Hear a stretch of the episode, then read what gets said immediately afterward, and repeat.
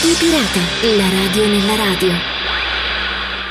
Ed eccoci pronti a partire come al solito con un nuovo appuntamento di Radio Pirata alla radio nella radio. Ben ritrovati a tutti, ben ritrovati agli amici che ci ascoltano su yastradio.com, agli amici che ci ascoltano su Radio RCS e agli amici delle piattaforme podcast. Come al solito con me, con Gabriele, vi parlerò di radio, oggi in particolare del 25 aprile alla radio con alcuni momenti storici ma soprattutto con un appuntamento che mi riguarda molto da vicino. Eh, ci occuperemo anche del Museo della Radio di Monteceneri, daremo uno sguardo alla storia quando Marconi salvò i 700 passeggeri del Titanic, Radio Social Coast, una nuova eh, realtà digitale che nasce a Cervia, quindi una nuova web radio.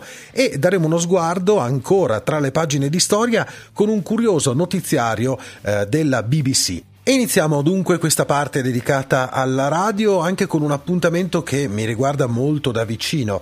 Antifascismo ieri e oggi dalle radio partigiane alle risposte attuali contro fascismi vecchi, nuovi e mascherati.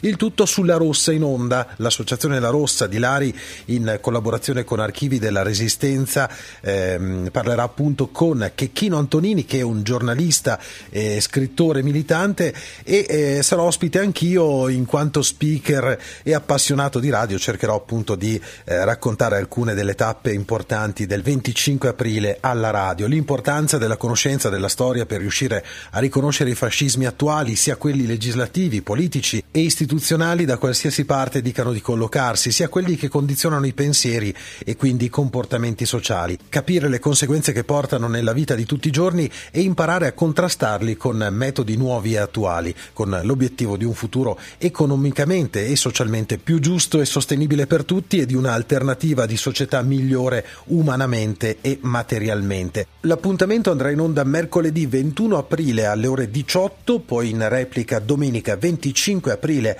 alle ore 11 su Radio 100 Passi, che è raggiungibile all'indirizzo www.radio100passi.net 100 in numero oppure attraverso la app. Tra l'altro questo appuntamento verrà replicato anche all'interno di quel circuito di cui vi ho già già parlato ampiamente alcune puntate fa di Gemini Network, quindi lo ritroverete anche su gemininetwork.it e riascoltabile anche successivamente nel podcast di Radio 100 Passi. Da venerdì alla domenica su radio100passi.net, sempre in onda anche la zona rossa con approfondimenti e selezioni musicali a tinte rosse, in replica poi dal martedì al giovedì alle 11.30. Ma arriviamo a quelle che secondo me sono alcune delle tappe eh, di cui parlerò in quel programma e di cui voglio accennarvi anche qui in Radio Pirata, la radio nella radio. Siamo alle 22 del 25 aprile 1945 sulla lunghezza d'onda dell'ex trasmittente fascista Radio Tevere, la radio dell'Alto Milanese liberato dai patriotti, ha improvvisamente dato la notizia dell'occupazione di numerosi centri della Lombardia da parte delle brigate garibaldine. Cominciava così l'articolo del giornale di Sicilia del 26 aprile del 45. L'uomo che decise di far trasmettere l'annuncio fu Giovanni Lombardo, che cinque anni prima era partito da Palermo per arrivare a Busto Arsizio. La stazione trasmise autonomamente l'annuncio scollegata dalle altre stazioni dell'EIAR e fu la voce di Nino Miglierina a leggere con voce solenne lo storico comunicato. Giovanni Lombardo pagò con un duro prezzo questa scelta, perdendo il posto di lavoro. Diventò poi un ottimo insegnante e un testimone storico premiato con la cittadinanza di Busto Arsizio e il tricolore della radio. Giovanni Lombardo è scomparso all'età di 103 anni nel novembre del 2018 mentre il 21 aprile del 1945 la radio fu in piazza San Martino a Bologna e divenne Radio Bologna Libera, con il giornalista Enzo Biaggi, allora 25enne redattore del Resto del Carlino, poi Corriere dell'Emilia, responsabile dei programmi della stazione che annunciò la cacciata dei nazisti dalla città. Il 25 aprile anche Radio Londra trasmette un resoconto della giornata di liberazione dell'Italia. Radio Londra era l'insieme dei programmi radiofonici trasmessi a partire dal 27 settembre 1938 dalla BBC e indirizzati alle popolazioni europee. La fortuna delle trasmissioni di Radio Londra derivò dal fatto che il ministro della guerra britannico, anziché gestire in proprio le trasmissioni di propaganda, le aveva affidate ad un ente autonomo, la BBC, già allora fiera della propria indipendenza dal potere politico politico. E in Italia invece la voce di Sandro Pertini, che all'epoca faceva parte del Comitato di Liberazione Nazionale dell'Alta Italia, che annuncia da Radio Milano Liberata l'insurrezione contro le forze armate nazifasciste, segnando quello che sarebbe passato alla storia come il giorno della liberazione d'Italia. Quella di Pertini è una delle tante voci che cambiarono il paese durante la liberazione, anni in cui la radio si trasformò da contenitore della retorica fascista a strumento per un cambiamento politico, sociale e culturale della nazione. E torniamo su Radio Pirata, la radio nella radio, ad occuparci di musei. Ne avevo accennato la scorsa puntata e oggi ve ne parlo molto volentieri in quanto luogo interessante dove si ripercorre la storia della radio, valorizzando e mantenendo in vita un luogo storico. È il Museo della Radio di Monteceneri, dedicato alla storia della radiocomunicazione e a tutti gli apparati audio e video ad essa legati. I primi passi per la realizzazione del museo avvengono nel 2000, quando l'azienda federale svizzera delle poste, telefoni e telegrafi PTT viene trasformata in Swisscom SA. In tale occasione alcuni collaboratori dell'allora divisione Radiocom di Telecom PTT, unità responsabile di tutti gli impianti di radiocomunicazione del Canton Ticino, pensionati o in procinto di diventarlo, aderiscono all'idea di iniziare un museo. Detto fatto nasce il museo situato sul Monte Ceneri dove il 18 aprile 1933 veniva inaugurata la stazione radio nazionale Onde Medie del Monte Ceneri, il primo impianto radiofonico del Canton Ticino che oggi fa parte dei beni culturali dello stesso cantone. I programmi radiofonici della radio della Svizzera italiana, la RSI, erano iniziati un anno prima, nel 1932, e venivano trasmessi sul radiotelefono, ribattezzato più tardi filo diffusione, servizio sospeso nel 1997. Lo studio radio era situato nei pressi di Lugano, in Svizzera. Radio Monteceneri fu un importante punto di riferimento soprattutto durante la Seconda Guerra Mondiale, poiché rappresentava l'unica voce libera in lingua italiana. Per la sua collocazione sul Monte Ceneri questo impianto raggiungeva infatti ampie zone del Piemonte e della Lombardia nella vicina Italia. Il museo è ideato e gestito dall'Associazione Museo della Radio AMRA. Il comitato si occupa del mantenimento e del funzionamento degli apparecchi e conduce le visite dei gruppi.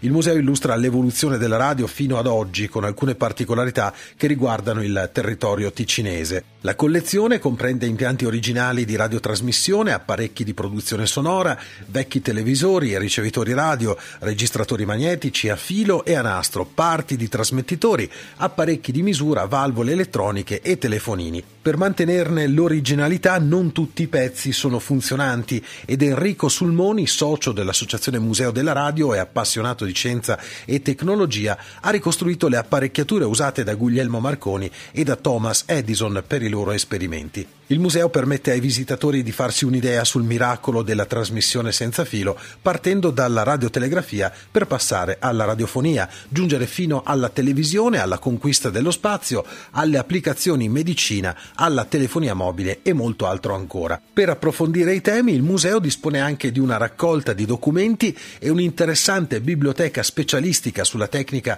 della radiocomunicazione e della sua storia.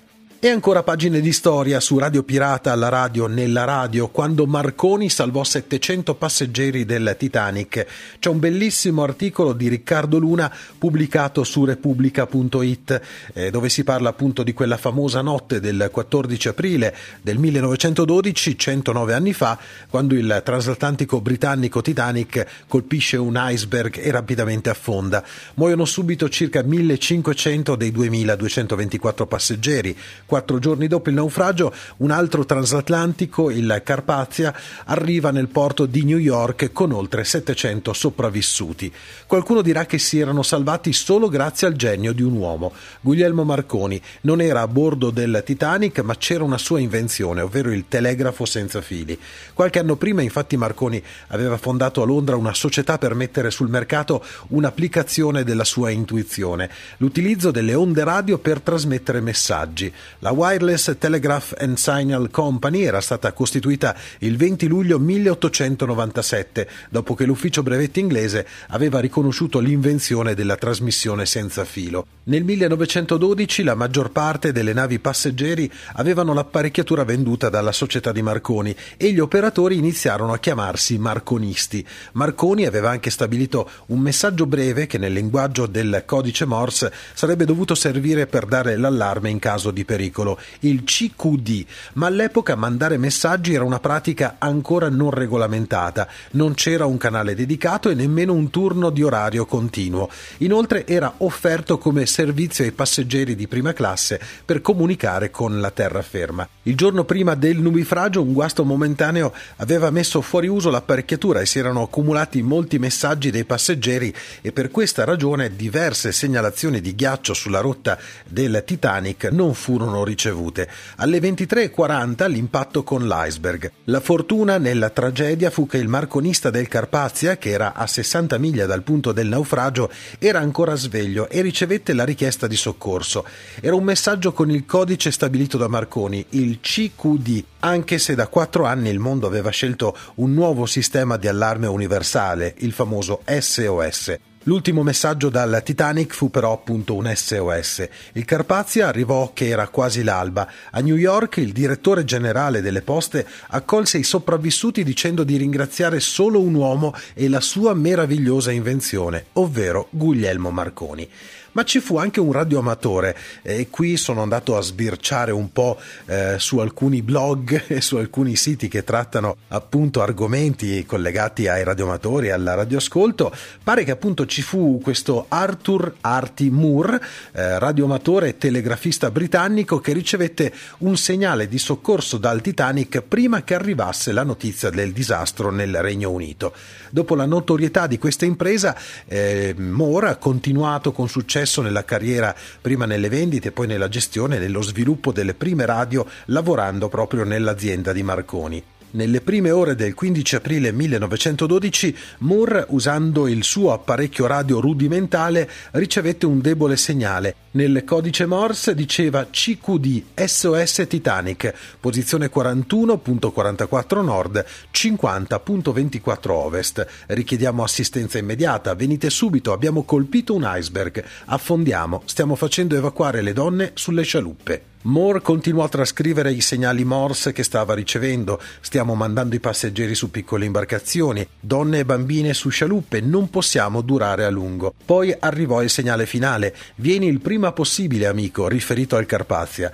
La nostra sala macchine si sta riempiendo di acqua. Moore trasmise la notizia alla gente del posto e alla stazione di polizia locale, ma nessuno gli credette. Due giorni dopo la popolazione ricevette conferma dalla stampa. I giornali inoltre confermarono come come Moore aveva sostenuto, che il nuovo segnale di aiuto SOS era stato usato per la prima volta dagli operatori del Titanic, così dimostrando che Moore avesse realmente ricevuto quei segnali dal transatlantico. Ci spostiamo sul sito fmworld.it, ci sono buone notizie sull'attualità della radio, delle web radio in particolare, con una nuova realtà in partenza. Si chiama Radio Social Coast ed è un emittente digitale di Cervia in fase di definizione. Il progetto è della cooperativa sociale Mosaico e sta per prendere il via dopo la vittoria di un bando grazie al sostegno della legge regionale 15-2018 e del comune della cittadina romagnola spagnola.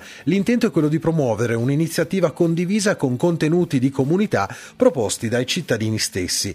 Il progetto riportano sul sito di Mosaico Coop e il comune di Cervia porterà alla realizzazione appunto di una vera web radio di comunità come strumento di cittadinanza digitale. Prevederà una fase di ascolto delle diverse realtà cittadine, seguirà una fase di confronto attraverso dei tavoli di negoziazione e si concluderà con una proposta frutto del della sintesi collettiva. Il primo tassello è la decisione del logo. Sulle pagine social di Cervia On Air è possibile votare tra tre immagini con il microfono come denominatore comune. Nel primo disegno il microfono rappresenta una boa, nel secondo le corna, simbolo della città, nel terzo invece produce delle onde che ricordano appunto le onde della radio. Intanto si è svolto domenica 18 aprile dalle 15 alle 18 un incontro pubblico online dove i cittadini hanno potuto fare delle proposte sui contenuti dell'emittente che vedrà in buona buona parte la partecipazione dei giovani del territorio, i quali hanno già espresso considerazioni in merito evidenziando l'importanza del mezzo, la passione e l'utilità di avere una nuova voce appunto per la comunità. In bocca al lupo dunque per questa nuova realtà eh, web, eh, ce ne fossero ogni giorno di notizie simili, ma intanto accontentiamoci di questa.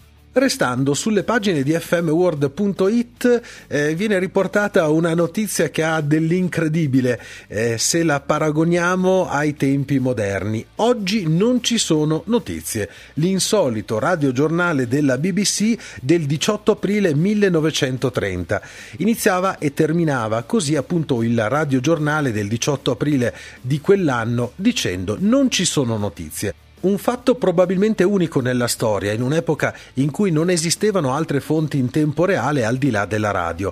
I 15 minuti di The News, in onda dalle 20.45 alle 21, vennero così sostituiti da musica suonata al pianoforte. In un mondo come quello di oggi, in cui tutto fa notizia, risulta strano comprendere come questo possa essere successo. Senza dubbio, all'epoca la struttura della BBC, la possibilità di reperire novità e segnalazioni era enormemente sottodimensionata rispetto a quella attuale, ma il punto sostanziale è che l'informazione era legata prevalentemente alla politica interna è dunque probabile che quel 18 aprile 1930 non fossero avvenuti fatti eclatanti degni di nota nel notiziario appunto di questa autorevole testata.